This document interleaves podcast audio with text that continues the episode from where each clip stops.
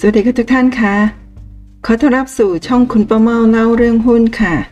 วันนี้ตรงกับวันอาทิตย์ที่ 20 มิถุนายน 2564 ค่ะ พอร์ตหุ้นบวก 20 ล้านนะคะปล่อยไว้เฉยๆ โดยไม่ต้องทำอะไรนะคะ หุ้นโตถึง 2 เด้งนะคะ เดี๋ยววันนี้คุณประเมาจะโชว์พอร์ตหุ้นนะคะที่อยู่เฉยๆ ไม่ต้องทำอะไรเลยค่ะ ปล่อยไว้เฉยๆ หุ้นก็เติบโตได้นะคะและนี่ก็คือกระทู้ค่ะจากห้องสินทรนะคะเว็บไซต์พันทิป .com โพสต์โดยคุณทุกสิ่งมีขึ้นมีลงเป็นธรรมดาเมื่อวันที่ 29 กันยายน 2563 เมื่อปีที่แล้วนี่เองนะคะ หัวข้อกระทู้คือ 6 เดือน พอร์ตบวก 20 ล้านด้วยการอยู่เฉยๆ กับการได้หุ้น 2 เด้ง 1 ตัว กับหุ้น 1 เด้ง 4 ตัว กระทู้นี้นะคะมีสมาชิกเข้ามากดไลค์แล้วก็มีการแชร์ถึง 1,300 แชร์ด้วยกันนะคะ เป็นอย่างไร เดี๋ยวมาตามดูกันเลยค่ะ แต่ก่อนอื่นค่ะ พอคุณประเมาได้อ่านกระทู้เมื่อสักครู่นี้นะคะ ก็ทำให้นึกถึงกระทู้หนึ่งค่ะ ที่คุณประเมาเคย อ่านแล้วก็เคยทำคลิปมาก่อนแล้ว เมื่อก่อนหน้านี้นะคะเมื่อเดือนพฤษภาคมวันที่ 28นะสามเดือน 4 เดือนก่อนหน้านั้นนะคะก็จำได้ว่ามีกระทู้หนึ่งค่ะ ซึ่งเขียนไว้นะคะเมื่อวันที่ 28 พฤษภาคม 2563 นะคะ4เดือนก่อนหน้ากระทู้เมื่อสักครู่นี้ค่ะ ซึ่ง ชื่อกระทู้ก็คือถือหุ้น 2 เดือนกำไร 10 ล้าน และคุณประเมาก็มาตรวจสอบดูก็พบว่าเป็นเจ้าของกระทู้ท่านเดียวกันค่ะ ซึ่งก่อนหน้านี้ท่านเป็นสมาชิกหมายเลข 136477 แล้วก็มาเปลี่ยนชื่อเป็นทุกสิ่งมีขึ้นมีลงเป็นธรรมดานะคะซึ่งกระทู้ก่อนหน้านี้ มีการแชร์ถึง 3.8 พัน รายนะก็มากกว่ากระทู้ 20 ล้านเมื่อสักครู่นี้เอง ก็ปรากฏว่าเป็นกระทู้เมื่อกี้นะสิบล้านเนี่ย เป็นกระทู้ที่คุณป้าเมาเคยนำมาทำคลิปค่ะ ชื่อกระทู้รวยหุ้น 10 ล้านบาท ภายใน 2 เดือนช่วงโควิดนะช่วงวิกฤตโควิด -19 พร้อมสะกดรอยหุ้น 11 ตัวนะคะโพสต์ไว้ตั้งแต่เมื่อวันที่ 2 มิถุนายน 2020 1 ปีพอดีเลยค่ะ ปีนี้คือวันนี้คือวันที่ 20 มิถุนายน 2021หนึ่งปีที่ผ่านมาได้ทำกระทู้นี้ไปแล้วนะคะคลิปนี้ไปแล้วค่ะ มีผู้ชมถึง 16,900 กว่ารายนะคะ ก็อย่ามาดูกันค่ะ ปรากฏว่ากระทู้ดังกล่าวที่คุณป้าเมามันนำมาทำคลิปที่บอกว่ากำไร 10 ล้านใน 2 เดือนในช่วงวิกฤตโควิด -19 นี่ก็คือพอร์ตหุ้นของเจ้าของกระทู้นะคะซึ่งได้โพสต์หน้าพอร์ตหุ้นนี้ว่ามีกำไร 10 ล้านบาท เมื่อวันที่ 28 พฤษภาคม 2020 นะคะแล้วก็มีการโพสต์ รายชื่อหุ้นนะพอร์ตหุ้นทั้งพอร์ตให้ดูนะคะปรากฏว่ามีหุ้น 11 ตัวและนี่คือ กำไร 10 ล้านอยู่ตรงนี้ค่ะ โดยมีต้นทุนอยู่ที่ 23.9 ล้าน พอร์ตโตเป็น 34 ล้านบาทนะคะ แล้วก็นี่คือกำไร 10 ล้านบาทนั่นเองนะคะ กระทู้นี้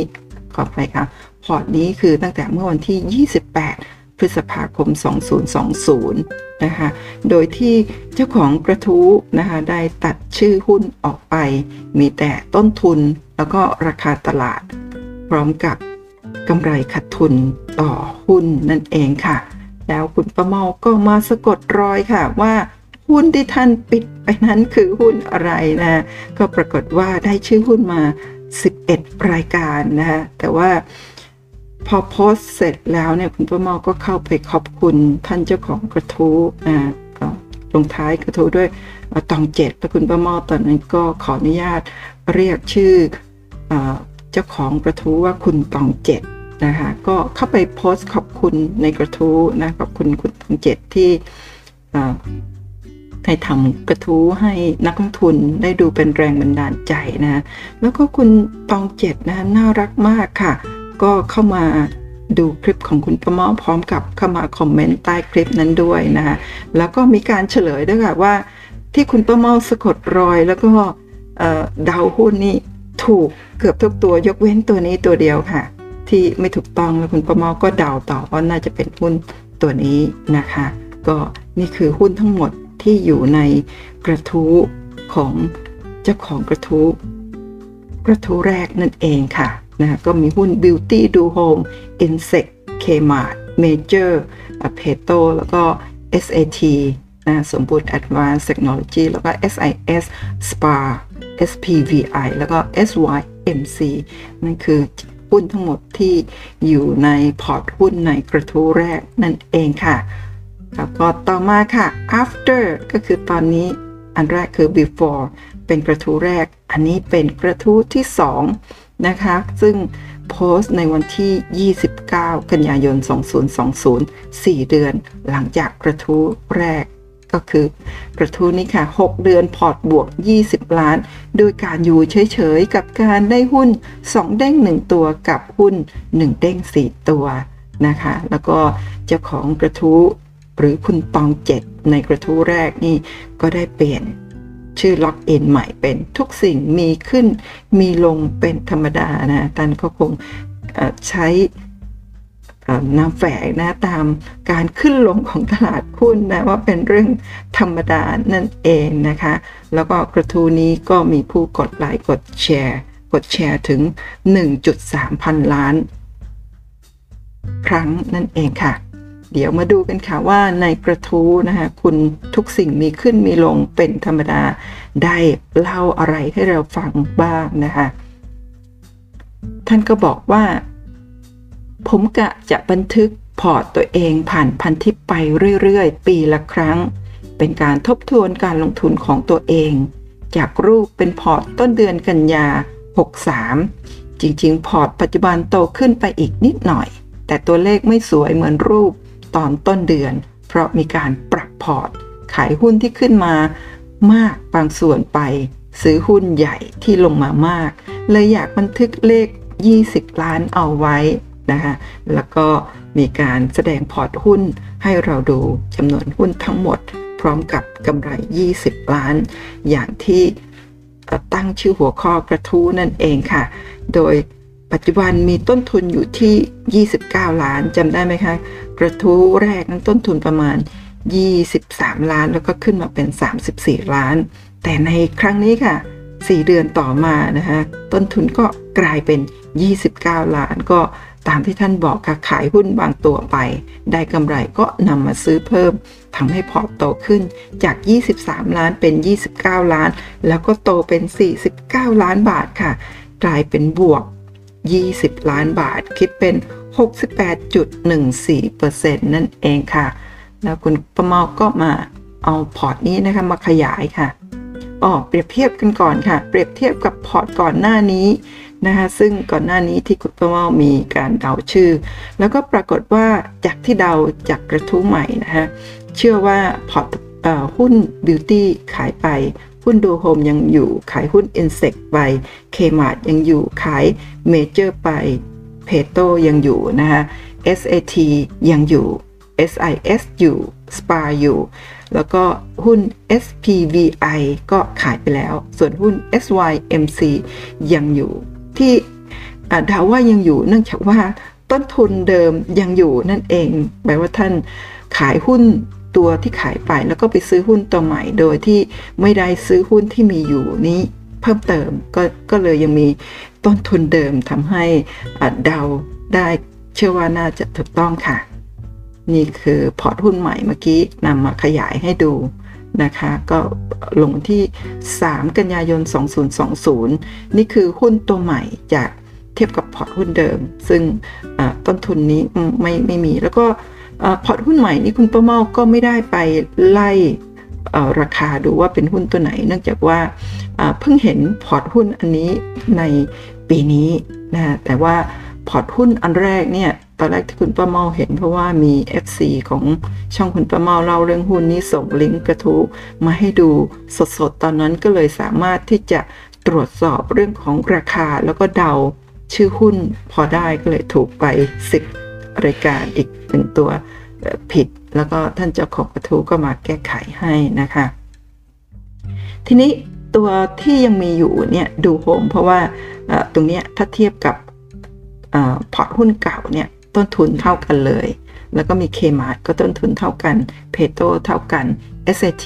SIS spa เท่ากัน spa มี 2 รายการเพราะรายการหนึ่งเป็นต้นทุนเดิม แล้วก็ตรงนี้เนี่ยน่าจะเป็นหุ้นที่ได้รับเงินปันผลจ่ายเป็นปันผลเป็นหุ้นมานั่นเองเห็นไหมคะว่าราคาตลาดเท่ากัน ก็แยกแยกส่วนกันอันนี้คุณประมอไม่ไม่ค่อยแน่ใจเท่าไหร่ อาจจะได้เเป็น หุ้นปันผลมาหรือไม่ตรงนี้น่าจะวงเล็บตัว R หรือไม่ตัว R ก็คือเวลาซื้อเนี่ย ซื้อติ๊กในช่อง NVDR นะซึ่งจริงๆช่อง NVDR เนี่ยสำหรับนักลงทุนต่างชาตินะคะทีนี้นี่ก็คือจำนวนหุ้นเดิมที่มีอยู่นอกนั้นเป็นหุ้นใหม่ แล้วก็คุณประเมาก็ไม่ได้สะกดรอยว่าเป็นหุ้นอะไร เพราะว่าจะต้องใช้เวลาเยอะมาก เพราะว่าต่างต่างเวลากัน มากเลยก็เลยไม่ไม่ได้สะกดรอย เพราะว่านี่ก็เป็นราคาของตั้งแต่เมื่อ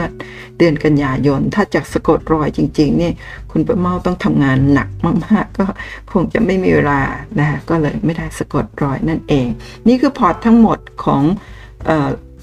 กระทู้ที่2นะคะที่มีกำไร 20 ล้านบาท โดยที่ไม่ต้องทำอะไร จริง ๆ ท่านก็มีทำเหมือนกันนะคะก็คือขายบางตัวไปแล้วก็ ซื้อเพิ่มแต่ว่าหลาย ๆ ตัวก็คือปล่อยคือเรียกว่า let profit run ก็คือไม่ต้องทำอะไรอยู่เฉย ๆ นั่นเองค่ะ นี่คือกำไร 20 ล้าน จากต้นทุน 29 ล้านบาท พอร์ตหุ้นโตเป็น 49 ล้านบาท แล้วก็บวกขึ้นมา 20 ล้านหรือคิดเป็น 68%นั่นเองค่ะ ทีนี้มาอ่านนะคะข้อความของท่านในกระทู้กันต่อเลยค่ะ บันทึกการลงทุนปี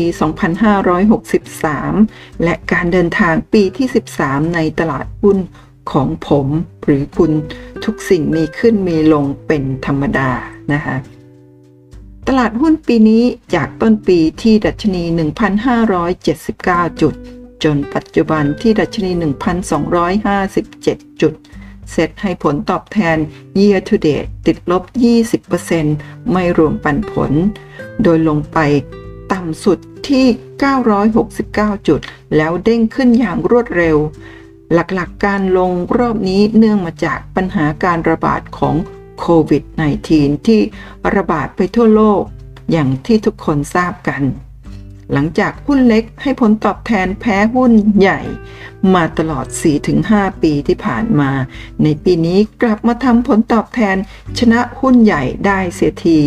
ซึ่งทำให้ผมมีส่วนใหญ่นะทำให้ผมที่ส่วนใหญ่เน้นการลงทุนในหุ้นขนาดเล็ก ได้ผลตอบแทนดีไปด้วย พอทำ all time high อีกครั้ง โดยปีนี้หุ้นกลุ่มที่ให้ผลตอบแทนมากในพอร์ต จะเป็นหุ้นที่ไม่ได้รับผลกระทบหรือกระทบน้อยจากโควิด แต่ราคาหุ้นตกลงมามาก เช่น หุ้นกลุ่มค้าปลีกวัสดุก่อสร้าง หุ้นกลุ่มขายคอมพิวเตอร์ หุ้นกลุ่มทวงหนี้ หุ้นกลุ่มที่ให้ผลตอบแทนน้อยในพอร์ต ในปีนี้จะเป็นหุ้นที่ได้รับผลกระทบมาก แต่ราคาลงมาเยอะมากๆกว่ากลุ่มแรก แต่ราคาก็ยังไม่ค่อยกลับมา เช่น หุ้นกลุ่มท่องเที่ยว หุ้นธนาคาร ซึ่งผมคาดว่ากลุ่มนี้อาจจะให้ผลตอบแทนดีในปีหน้า หรือ 2 ปีหน้า บอลอมุมมองผม คือมุมมองในช่วงนี้เท่านั้น อนาคตหากมีปัจจัยบางอย่างเปลี่ยนไป ความคิดผมอาจจะเปลี่ยนไปก็ได้ นี่คือความคิดของคุณทุกสิ่งมีขึ้นมีลงเป็นธรรมดาในช่วงวันที่ 29 กันยายน 2563 ก็คือเมื่อเกือบหนึ่งปีที่ผ่านมานั่นเองนะคะ หลังจากวิกฤตโควิดประมาณครึ่งปีค่ะ ความล้มเหลวจะทำให้เราเก่งขึ้น การลงทุนย่อมมาคู่กับความผิดพลาด ย้อนไปเมื่อต้นปี 2561ผมก็ทำพลาดอีกครั้งด้วยเรื่องเดิมๆ แม้จะลงทุนมาเป็น 10 ปี คือไม่กระจายความเสี่ยงมากเพียงพอ โลภ และซื้อหุ้นที่คุณภาพไม่ดีอย่างที่ผมเข้าใจ ในราคาที่ก็ไม่ได้ถูก วงเล็บโง่ เมื่อทุกอย่างมาบรรจบกัน พอร์ตผมก็บรรลัยอีกรอบฮ่าฮ่าฮ่าพอร์ตลดจากจุดสูงสุดลงมาประมาณ 40%อีกครั้ง ช่วงนั้นผมเกิดความทุกข์และความเครียดอย่างมาก เพราะเงินหายไปเป็นเลข 8 หลัก สุดท้ายเมื่องบการเงินออกมาแย่ ๆ มากๆ ก็ต้องรับความจริงว่าไม่ตรงกับภาพที่เรามองไว้ จึงยอมขายขาดทุนออกไป ระหว่างที่ความมีอิสรภาพทางการเงินที่ผมเคยมี เหมือนจะจางหายไป ผมก็คิดได้ว่า ผมจะต้องกลับมาขยันมากๆ เหมือนเมื่อตอนผมเริ่มศึกษาการลงทุนหุ้นใหม่ ๆ โดยช่วงปีหลังๆ ของการลงทุน ผมลดความขยันลงมามาก ก็มีสัมมนาของไทย VI กำลังจะจัดพอดี ซึ่งปกติผมก็ไม่เคยสมัครได้ทัน หรือบางปีก็ลืมสมัคร แม้จะเป็นสมาชิกมาตั้งแต่ปี 2007 ก็ตาม แต่โชคดีของผมที่ช่วงนั้น ตลาดหุ้นโดยรวมไม่ดี คอร์สสัมมนาไม่ได้เต็มเร็วเหมือนทุกๆปี ผมเลยสมัครเรียนคอร์สไทย VI ได้ทัน เป็นหลักสูตร อบรมการลงทุนแบบเน้นคุณค่ารุ่นที่ 14 ผมอยู่กลุ่ม 6 การเรียนคอร์สนั้น ผมได้อุดรูรั่วของผมไปได้เยอะมากๆ แนะนำนักลงทุนที่จะเอาดีทางด้าน VI ควรไปลงเรียนครับ ค่าเรียนสูงนิดหน่อย แต่ถ้าผมจำไม่ผิด รายได้หลังหักค่าใช้จ่ายมอบให้การกุศลทั้งหมด แต่ต้องมีพื้นฐานมาเยอะหน่อยนะครับ ไม่งั้นคงเข้าไปเก็บเกี่ยวได้น้อยครับ สุดท้ายการเรียนคอร์สนั้นทำให้พอร์ตผมกลับมาได้อย่างสบายๆ การเลือกหุ้นดีขึ้นอย่างเห็นได้ชัด โดยการที่ดีขึ้นมากๆ และผมคงจะต่อยอดขึ้นไปได้อีกมากในหลายสิบปีข้างหน้า หากมองย้อนกลับไป ผมอาจพูดได้ว่า โชคดีที่ผมล้มในปีนั้นทำให้ผมรอดวิกฤตโควิดในปีนี้ และสามารถและพอร์ตสามารถทำนิวไฮได้ แม้ตลาดจะปรับตัวลง 20%ในปีนี้ก็ตาม การพนัน การเทรด และการลงทุนที่ถูกทาง ปีนี้กระทู้ในห้องสินทรที่เพิ่มขึ้นมามากกว่า 5 ปี 10 ปีก่อนอย่างมาก คือกระทู้ที่มีจุดประสงค์เพื่อกดดันฝ่ายตรงข้าม ซึ่งผมเข้าใจว่าน่าจะเป็นคนเล่น TFX โดยต้องการทำให้อีกฝ่ายกลัวให้ได้ พื่อจะได้ผลประโยชน์มากที่สุดในการปิด position ระยะสั้นสำหรับตัวผมขออนุญาตแนะนำว่า นักลงทุนที่มุ่งมั่น อยากจะเปลี่ยนฐานะของตัวเอง ไม่ควรไปยุ่งกับตลาด t f e x ที่ FEX มีเอาไว้ใช้เพื่อป้องกันความเสี่ยง แต่ตอนนี้ส่วนใหญ่ใช้เป็นการพนันซะมากกว่า คนส่วนใหญ่จะแพ้ในตลาดนี้ ยกเว้นระบบเทรดคุณจะเทพจริงๆ derivative warrant อย่าไปยุ่ง ส่วนใหญ่เสียเปรียบโบรกเกอร์ expect return ของสองสินค้านี้ ติดลบในระยะยาวสำหรับ average player ทองคำให้ผลตอบแทนต่ำมาก ถ้าคิดผลตอบแทนย้อนหลังร้อยปี จะเห็นว่าทองคำให้ผลตอบแทนเทียบเท่าเงินเฟ้อ หรือชนะนิดหน่อย แล้วคุณเจ้าของกระทู้นะคะก็ มีโพสต์ภาพนี้ค่ะ ซึ่งบอกว่าเป็น total return on 10,000 initial investment นะคะระหว่างปี 1802 ถึงปี 1997 ซึ่งก็คือประมาณ 100 ปี เป็นผลตอบแทนรวมในร้อยปีจากการลงทุนเริ่มต้นที่ 10,000 เหรียญสหรัฐนะและนี่กราฟข้างบนสุดนี้ก็คือกราฟของ หุ้นนะซึ่ง 10,000เหรียญนะลงทุนตั้งแต่ปี 18 มาถึงปี 1997 หรืออีก 100 ปีถัดมาเนี่ยนะคะผลตอบแทนของหุ้นจาก 10,000 ก็จะกลายเป็น 5.5 ล้านเหรียญสหรัฐ ถ้าลงทุนในพันธบัตร10,000 เหรียญ 100 ปีพันธบัตรจะเติบโตขึ้นมาเป็น 8,000 นะคะ 8,000 เหรียญสหรัฐ แล้วถ้าเป็นตราสารหนี้นะคะก็จะโตขึ้นมาเป็น 2,750 ขออภัยกับตัวเลขเหล่านี้คือผลตอบแทนนะบวกเพิ่มจาก 10,000 นั่นเองนะก็เป็นห้าหมื่นห้ารวมกับอีก 10,000 ด้วย ซึ่งยังไม่ได้รวมพันธบัตรก็เช่นเดียวกัน นะคุณป้าเมาเข้าใจอย่างนั้นมิฉะนั้นก็จะกลายเป็นขาดทุนไปซะหรือถ้าคุณป้าเมาเข้าใจผิดก็ต้องขออภัยนะเพราะว่าดูถ้าเป็นตราสารหนี้จาก 10,000 ลดลงมาเหลือ 2,750 อันนี้น่าจะไม่ใช่งั้นเเห็นมีพูดถึงทองคำใช่ไหมฮะว่าให้ผลตอบแทนน้อย เพราะฉะนั้นอย่างทองคำตรงนี้อยู่ที่ประมาณ 10 เหรียญเพราะฉะนั้นเเงินไม่ได้ลดค่ะ เพราะฉะนั้นตรงนี้เป็น ลตอบแทนที่บวกเพิ่มขึ้นจาก 10,000 เหรียญนนั่นเอง ทองคำก็เพิ่มขึ้นหลัก 10 เหรียญใน 100 ปี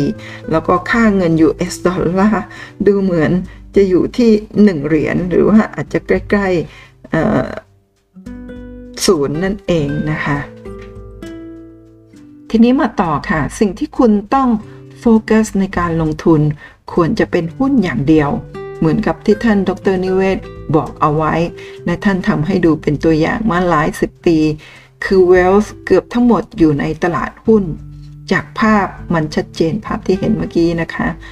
มันชัดเจนว่าหุ้นให้ผลตอบแทนมากที่สุดในสินทรัพย์การลงทุนทั้งหมด แต่คุณต้องอยู่กับมันให้ได้ นานมากพอที่จะไม่เกมโอเวอร์ไปซะก่อน คนส่วนใหญ่อยากรวยเร็ว จึง leverage มากเกินไป จนสุดท้ายถูกบีบออกจากเกมไปก่อนที่จะประสบความสำเร็จ การเลือกบริษัทลงทุน การมองบริษัทต้องมองระยะยาวให้มาก พอที่จะเข้าใจ และสามารถแยกได้ว่า บริษัทไหนมีความสามารถในการแข่งขันที่ยั่งยืน บริษัทไหนที่ดีแค่ประเดี๋ยวประดาว เดี๋ยวผลประกอบการก็ร่วง ซึ่งผมเล่นหมดนะสองแนวนี้ ถ้ามันถูกมากพอ แต่การลงทุนจะเป็นรูปแบบที่ไม่เหมือนกัน การแบ่งรูปแบบของหุ้นของผมจะเป็นดังนี้ 1. บริษัทที่มีความสามารถในการแข่งขันที่ยั่งยืน จะเรียกว่า wonderful company หากเราสามารถซื้อได้ที่ fair price ก็นับเป็นการลงทุนที่ดีแล้ว เราก็สามารถถือไปยาวๆได้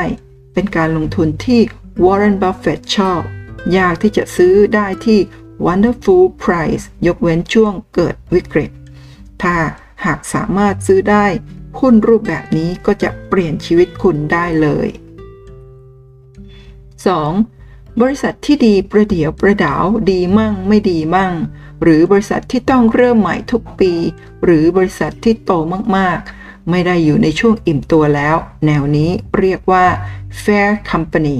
เราจะซื้อต่อเมื่อมันอยู่ใน wonderful price เท่านั้น และเมื่อหุ้นมันขึ้นมา เราก็ต้องขายออก เหมือนหุ้นแนวก้นบุหรี่ของเบนจามินเกรแฮมไม่สามารถถือยาวได้ 3. หุ้น poor company เราจะไม่ยุ่ง แม้จะถูกแค่ไหนก็ตาม เป็นหุ้นพวกขัดทุนไปเรื่อย ๆ หรือ กำลังโดน disrupt หรือหุ้นปั่นต่างๆ ที่ธรรมาพิบาลไม่ดี หุ้น 2 เด้ง 1 ตัวและ 1 เด้งอีก 4 ตัว แล้วเจ้าของกระทู้นะคะ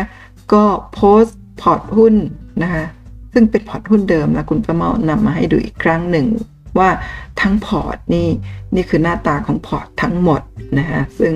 ก็อย่างที่บอกไปตั้งแต่ต้นคลิปว่านี่คือ หุ้นตัวใหม่ที่ขายหุ้นตัวเก่าแล้วก็มาซื้อนะคะส่วนที่มีชื่อหุ้นนี่ก็คือหุ้นเดิมที่มีอยู่ในพอร์ตตั้งแต่กระทู้แรกนั่นเอง แล้วก็ท่านเจ้าของกระทู้นะคะก็มาโพสต์เป็นตัวตัวนะคะว่าตัวไหนที่เป็นหุ้น2เด้ง ซึ่งก็คือหุ้นดูโฮมนะคะซึ่งณนะวันที่ 29 September นะคะก็ ต้นทุนอยู่ที่ 4 บาท 59 เมื่อวันที่ 29 กันยายนเนี่ยราคาขึ้นไป 14.6 บาทนะคะคิดเป็นบวก 218 เด้งนะคะแต่ต่อมาค่ะหุ้นตัวนี้ณนะวันที่ 20 มิถุนายนก็คือวันศุกร์ที่ผ่านมานะคะราคาขึ้นมา อยู่ที่ 25 บาท 50 สูงกว่าตอนที่ท่านโพสต์ไว้ที่ 14 บาท 60 และจริง ๆ แล้วหุ้นตัวนี้มีการทำ all time high ก่อนหน้าที่จะปิดวันนี้ด้วยที่ 30 บาท ลองคิดดูนะคะว่า ราคาต้นทุนอยู่ที่ 4 บาท 59 นะคะ ถ้าขึ้นไป 30 บาทนะคะ4 7 27 เท่า 700%นะ ตอนนี้ ขึ้นมา 14บาท60 บวกขึ้นมา 200 กว่าเปอร์เซ็นต์ ถ้าท่านมาทำคลิปเมื่อช่วงเดือน เดือนนี้ค่ะเดือนมิถุนายนเนี่ย ก็น่าจะได้เห็นบวก 700%นะหรือถ้าเป็นตอน 25 บาทในวันนี้ก็คงจะบวกขึ้นมาประมาณ 500%ส่วนหุ้นอีกตัวหนึ่งค่ะ ที่บอกว่า 1 เด้ง 4 ตัวนะคะก็เป็นหุ้น SIS ซึ่งมีเดิมอยู่ในพอร์ต ที่มีชื่อ 3 ตัวนี้ก็คือมีอยู่ในพอร์ตเดิมตั้งแต่กระทู้แรกเมื่อเดือนพฤษภาคม แต่ว่าท่านซื้อหุ้นเนี่ยประมาณช่วงวิกฤต คือมีนาคมเมษายนของปี 2020 หรือ 63 นั่นเอง หุ้น SIS ค่ะ ก็ ในกระทู้ที่ท่านโพสต์กระทู้ที่2เนี่ยบวกขึ้นมา 124%หรือที่เรียกว่า 1 เด้ง ตอนนั้นราคา 16 บาท 60 เมื่อเดือนกันยายน แต่ปัจจุบันค่ะเดือนมิถุนายน ราคาขึ้นมาอีก 1 เท่าตัวค่ะจาก 16 มาเป็น 33 แต่ก่อนหน้านั้นขึ้นไป 40 บาทด้วย ถ้าคำนวณจากต้นทุนของท่านที่ 7 บาท 40 นะคะ7 7749 7642 เอ่อเอาเป็น 7535 5 เด้ง 500%นะฮะ ตอนนี้ท่านบอกว่า 1 เด้งจริง ๆ แล้ว ถ้าท่านถือรอมาจนถึงตอนนี้ก็จะได้ 5 เด้งค่ะ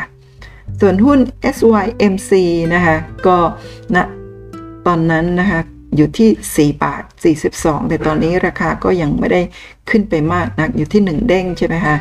ะตอนนี้ 5 บาท 60 ก็ขึ้นมาสูงกว่านี้ก็อาจจะได้เด้งครึ่ง แต่ว่ามีช่วงที่ขึ้นไป 6 บาท 70 ถ้า 6 บาท 70 เทียบกับต้นทุนของท่านที่ 2 บาทใช่ไหม1บาท 99 ก็จะได้ 3 เด้งนั่นเองค่ะนะคะ แล้วก็มีอีหุ้นอีก 2 ตัว ซึ่งคุณประเมาก็ไม่ได้สะกดรอยว่าเป็นหุ้นอะไรนะคะ ก็ตรงนี้บวกขึ้นมา หนึ่งเด้งครึ่ง แล้วก็นี่ก็หนึ่งเด้ง ตอนนี้เป็นอย่างไรบ้างก็ไม่ทราบนะ เพราะว่าไม่ได้สะกดรอยเป็นหุ้นอะไรจริง ๆ ก็ถ้าสมมติว่าถือทั้งหมดมาถึงตอนนี้นะ คุณประเมาเชื่อว่าพอร์ตหุ้นของท่านที่ 49 ล้านนี่ใกล้จะไปถึงเพราะว่าขึ้นมาอีกหลายเท่าตัวเลยสำหรับหุ้นแต่ละตัวที่มีอยู่นะคะ ก็เชื่อว่าเดี๋ยวท่านจะได้สมหวังที่จะทำกระทู้ต่อไปในเร็วๆนี้ ซึ่งท่านตั้งชื่อเตรียมตั้งชื่อกระทู้ไว้แล้ว เดี๋ยวในท้ายคลิปนี้จะมาเฉลยให้ฟังนะว่ากระทู้ต่อไป เราจะได้ติดตามกระทู้ที่ชื่อว่าอะไรนะคะ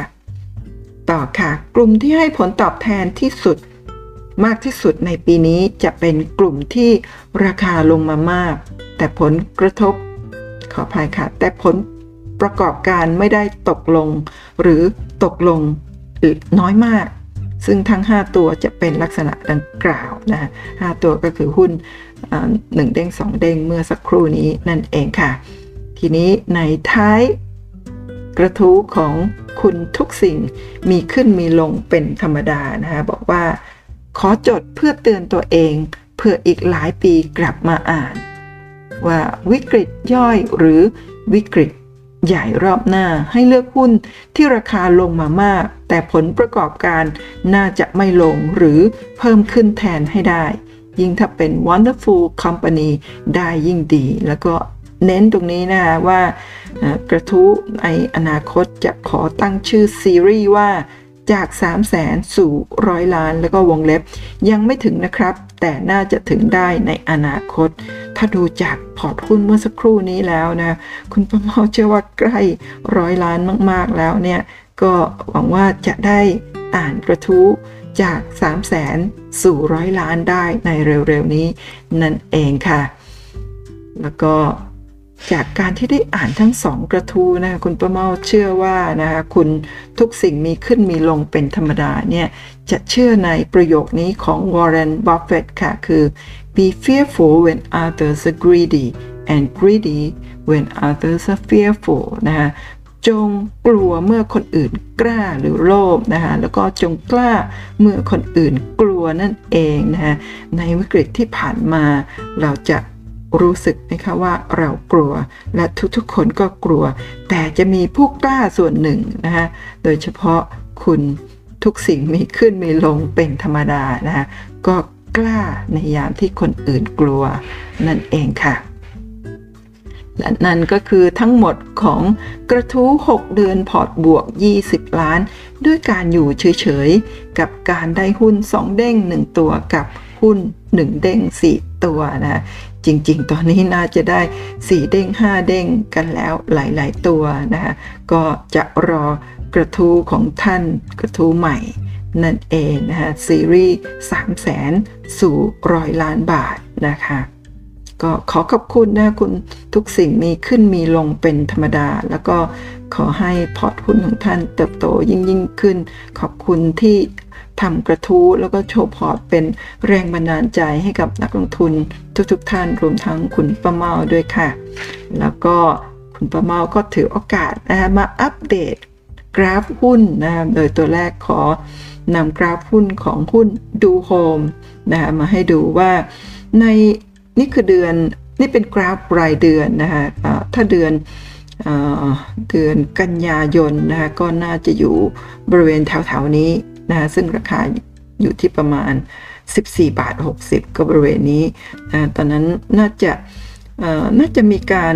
ปันผลเป็นหุ้นนะคะก็ไปไดรูดราคาลงมา ซึ่งณตอนนั้นราคาของท่านอยู่แถวๆนี้ แล้วก็นิ่งอยู่ประมาณ 4 เดือนไซเวดาว จากนั้นก็พุ่งเป็นกระทิงขึ้นมาเลยนะครับคุณประเมาไม่แน่ใจว่าหลังจากเดือนกันยายน ถ้าท่านถืออยู่นี่ ได้กำไรเป็นกอบเป็นกำแน่นอนประมาณ 5 เด้ง 6 เด้ง หรือ 7 เด้งเมื่อสักครู่นี้ลองดูสิคะว่า ทุนอยู่ที่ 4 บาท 50 ถ้าขึ้นมาที่ 30 บาท 47 28 นี่ก็ประมาณ 7 เด้งนั่นเองนะคะ แล้วก็ดูตอนนี้นะคะ ราคาหุ้นดูโฮมตั้งแต่ช่วงวิกฤต ราคาลงมา 3 บาทต้นๆนะคะ แล้วก็น่าจะประมาณ ประมาณบริเวณนี้นะคะก็มีข่าวว่าเซนหงเข้าไปซื้อหุ้นนี้ แล้วก็มีช่วงหนึ่งที่ขายไปครึ่งหนึ่งตอนนี้ไม่ทราบขายไปหมดแล้วหรืออยังนะคะแล้วก็แต่ว่าหุ้นตัวนี้ได้อานิสงส์จากโควิด -19 นี้เป็นอย่างมากเลยนะคะเพราะว่าพวกเรามีเวลาอยู่บ้าน work from home ก็จะเห็นภายในบ้านว่ามีอะไรที่น่าที่จะปรับปรุงเปลี่ยนแปลงซ่อมแซมก็จะไปซื้อวัสดุเหล่านี้ไม่ว่าจะดู Home Global House หรือ Home Pro อะไรต่างๆ เหล่านี้หรือวัสดุก่อสร้างต่างๆ วัสดุที่ใช้ในการตกแต่งบ้านเรือนเนี่ย ก็จะได้อนุสงราคาเพิ่มขึ้น แต่ว่าตอนนี้ราคาขึ้นมาที่จุดสูงสุดแล้ว หรือยังจะขึ้นต่ออีกหรือไม่ ก็ต้องติดตามให้ดีด้วยความระมัดระวังนะคะ ในส่วนตัวของคุณประเมาเนี่ย เวลาหุ้นขึ้นแบบนี้แล้วคุณประเมาไม่ไล่ซื้อแล้ว และมีความเป็นไปได้ว่าตรงนี้เนี่ย จะมีนักลงทุนหรือเซียนหลาย ๆ ท่านก็คงขายไปหมดแล้ว โดยที่ยังไม่ทราบว่าจะขึ้นต่อนั่นเองค่ะบูดูโฮมก็ทำค้าปลีกค้าส่ง แล้วก็ให้บริการด้านวัสดุก่อสร้าง แล้วก็อุปกรณ์ตกแต่งบ้านแบบครบวงจรนั่นเองค่ะ หุ้นตัวต่อมาค่ะ หุ้น SIS นะคะ ขายส่งคอมพิวเตอร์ซอฟต์แวร์ อุปกรณ์ต่อพ่วงสมาร์ทโฟน แล้วก็ อุปกรณ์สำนักงานอัตโนมัติต่างๆ ในประเทศไทย โดยเป็นตัวแทนจำหน่ายให้กับผู้ผลิตชั้นชั้นนำระดับโลก เช่น ASUS นะคะ Acer แล้วก็ Brother Dell Hewlett Packard แล้วก็ Hewlett Packard Enterprise HP แล้วก็ Lenovo Samsung นี่ VMware นะคะ Vigo เป็นต้นนะคะซึ่งตัวนี้เนี่ย ตอนที่ท่านตั้งกระทู้เนี่ยประมาณเดือนอประมาณเดือน9นะน่าจะตรงนี้นะคะแต่แล้วหลังจากนั้นเนี่ยพุ่งขึ้นมาอีกเยอะมากเลยค่ะ ก็ทุนที่ 7 บาทถ้าขึ้นไป 40 นี่น่าจะ 6 เด้งขึ้นมาอีก 6 เด้งเลยทีเดียว หรือ 5 เด้งประมาณนั้นนะคะ ก็ตัวนี้ราคาเช่นเดียวกันค่ะ ก็ขึ้นมาเยอะมากแล้ว แล้วก็ ขึ้นไปถึง 41 บาท ตอนนี้ย่อมาเหลือที่ 33 บาท 50 จะไปต่อได้หรือว่าจะมีการขายกำไรลงมาแล้วก็กลับสู่เบสิกเพราะว่าขึ้นมาเยอะแล้ว อันนี้ก็ไม่มีใครทราบได้แล้วก็คงต้องรอติดตามเรื่องของผลประกอบการนั่นเองค่ะ แต่ถ้าดูจาก PE price per book ต่างๆ แล้ว ราคาขึ้นมาเยอะมากๆแล้วนั่นเองค่ะ หุ้นตัวต่อไปค่ะหุ้น SYMC นะคะ Symphony Communication ลักษณะธุรกิจก็คือบริษัทประกอบธุรกิจเป็นผู้ให้บริการโทรคมนาคมแบบครบวงจร โดยให้บริการเชื่อมต่อผ่านโครงข่ายใหญ่แก้วนำแสง บริการอินเทอร์เน็ต บริการระบบคลาวด์ บริการศูนย์ข้อมูล และบริหารจัดการโซลูชันสารสนเทศนั่นเองนะคะ ต้นทุนของท่านอยู่ที่1บาท99 ก็คือช่วงวิกฤตบริเวณแถวนี้นะคะแล้วก็ตอนที่โพสต์ในครั้งที่ 2 ขึ้นมา 4 บาท 40นะคะเดือนกันยายนก็น่าจะบริเวณแถวๆนี้นะกันยายนนะคะกำไร 1 เด้งกว่านะคะหลังจากนั้นลงมาค่ะ ลงมาช่วงตอนนั้นดัชนีลงมาทำจุดต่ำในช่วงเดือนตุลาคมบริเวณนี้นะคะก็ไม่ทราบว่าท่านยังถือต่อหรือไม่ถ้าถือต่อเนี่ย ตัวนี้ไม่ได้ขึ้นมามากนะเพราะตอนท่านโพสต์เนี่ย4บาท 42 ราคาปัจจุบันอยู่ที่ 5 บาท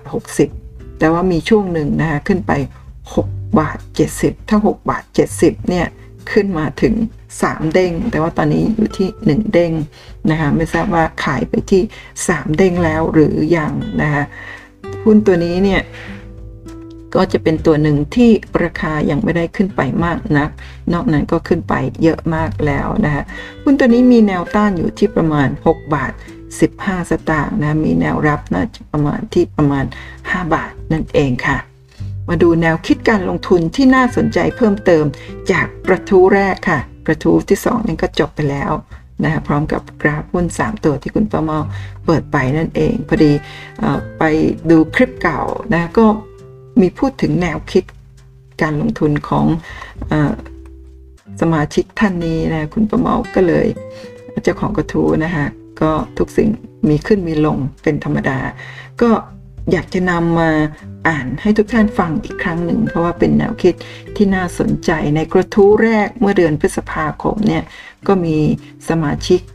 ในห้องสินทรถาม ท่านก็ตอบว่าก็คงถือยาวๆแล้วละครับ หากหุ้นจะลงก็ให้มันลงไป ผมอยู่ในตลาดมานาน ผมรับความแกว่งของราคาได้อยู่แล้ว ส่วนไตรมาสสองนี่คือเมื่อปีที่แล้วนะคะเขาก็รู้กันหมดแล้วมั้งครับว่ามันจะแย่ ผมมองยาวๆ 3-5 ปีครับ ว่าทุกอย่างต้องกลับมาเหมือนเดิมและดีกว่าเดิม แต่หุ้นก็คงมีสลับตัวถือบ้าง แล้วก็ได้สลับไปจริงๆนะคะตามแต่จังหวะและโอกาส เน้นที่ความถูกความแข็งแกร่งของธุรกิจและการเติบโตครับ หากเจอหุ้นถูกกว่าธุรกิจดีกว่าตัวในพอร์ต ก็สวิชตัวครับ ขายหุ้นที่คิดว่า แพงหรือธุรกิจดีน้อยกว่าไปเข้าครับปลอถือ 2 เดือนไม่นานเลยนะครับ ของรอบก่อนหุ้นผมถือมาเป็นปีทั้งนั้น แล้วก็มีอีกคอมเมนต์หนึ่งที่สมาชิกถามว่า อยากถามว่าช่วงแรก ๆ นั้นซื้อมาแล้ว ถือจนกำไรเท่าไหร่ถึงขายคะอยากรู้เทคนิคค่ะนะคะ แล้วก็ท่านเจ้าของกระทู้ก็มาตอบว่า ทุกครั้งที่ซื้อหุ้น ผมมองหวังหุ้นเด้งตลอด เวลาขายมี 3 เหตุผลครับ 1. ถือจนราคาขึ้นไปสู่มูลค่าที่แท้จริง 2. เจอกิจการที่ดีกว่า มีอัพไซด์มากกว่า ก็ขายตัวเดิมมาซื้อ 3. วิเคราะห์กิจการผิด นี่ก็คือ 3 เหตุผลที่จะขายหุ้น ถ้าไม่เจอ ข้อใดข้อหนึ่งใน 3 ข้อนี้ ก็จะถือเรื่อยมานะอย่างที่เห็นในกระทู้ว่ามีถือเป่ามาหลายตัว แต่ตอนนี้ไม่ทราบขายไปหมดแล้วหรือยังนะคะจะเป็นว่าคุณยิ่งถ้าคุณนะทุกสิ่งทุกอย่างมีขึ้นมีลงเป็นธรรมดาได้เจอคลิปนี้ แล้วก็มาตอบมาอัปเดตพอร์ตหุ้นอีกครั้งหนึ่งค่ะ แต่ว่าก็หวังว่าพอร์ตหุ้นที่กำลังจะมาอัปเดตก็คือ จะชื่อว่าซีรีส์ จาก 3 0 0แสนสู่ 100 ล้านนั่นเองค่ะ แล้วก็ท่านสามารถนะหาข้อมูลเกี่ยวกับหุ้นทั้งหมดในพอร์ตของคุณทุกสิ่งทุกอย่างมีขึ้นมีลงเป็นธรรมดานะได้จากกระทู้จากคลิปแรกที่คุณประเมาทำไปเมื่ออมิถุนาวันที่ 2 ปีที่แล้ว ซึ่งเป็นกระทู้แรกของท่านผู้นี้ ซึ่งรู้สึก รู้สึกจะใช้เวลา 2 ชั่วโมงกว่านะอยากเจาะลึก อยากได้แนวคิดอยากได้ชื่อหุ้นแล้วก็วิเคราะห์หุ้นทุกตัวอย่างละเอียด ก็ไปดูคลิปอันนี้ได้นะซึ่งเดี๋ยวถ้าคุณประเมาไม่ลืมจะใส่ไว้ในโพสต์ใต้คลิปนี้ด้วยนั่นเองค่ะ คำเตือนค่ะ การลงทุนมีความเสี่ยงผู้ลงทุนควรศึกษาข้อมูลก่อนตัดสินใจลงทุนนะคะและท่านก็สามารถติดตามคลิปดีๆ แบบนี้นะคะได้ที่ YouTube แล้วก็พอดแคสต์นะคะช่องคุณประเมาเล่าเรื่องหุ้นนะคะก็จะไม่พลาดการติดตาม โดยการกด ติดตามกด subscribe ไลค์แชร์ช่องคุณประเมาเล่าเรื่องหุ้นนะคะก็จะได้ชมคลิปนะคะ ดีๆ ในครั้งต่อๆไปได้ก่อนใครอื่นด้วยการกดกระดิ่งด้วยนะคะสำหรับวันนี้ก็ลาไปก่อนขอให้ทุกท่านโชคดีในการลงทุนค่ะ สวัสดีค่ะ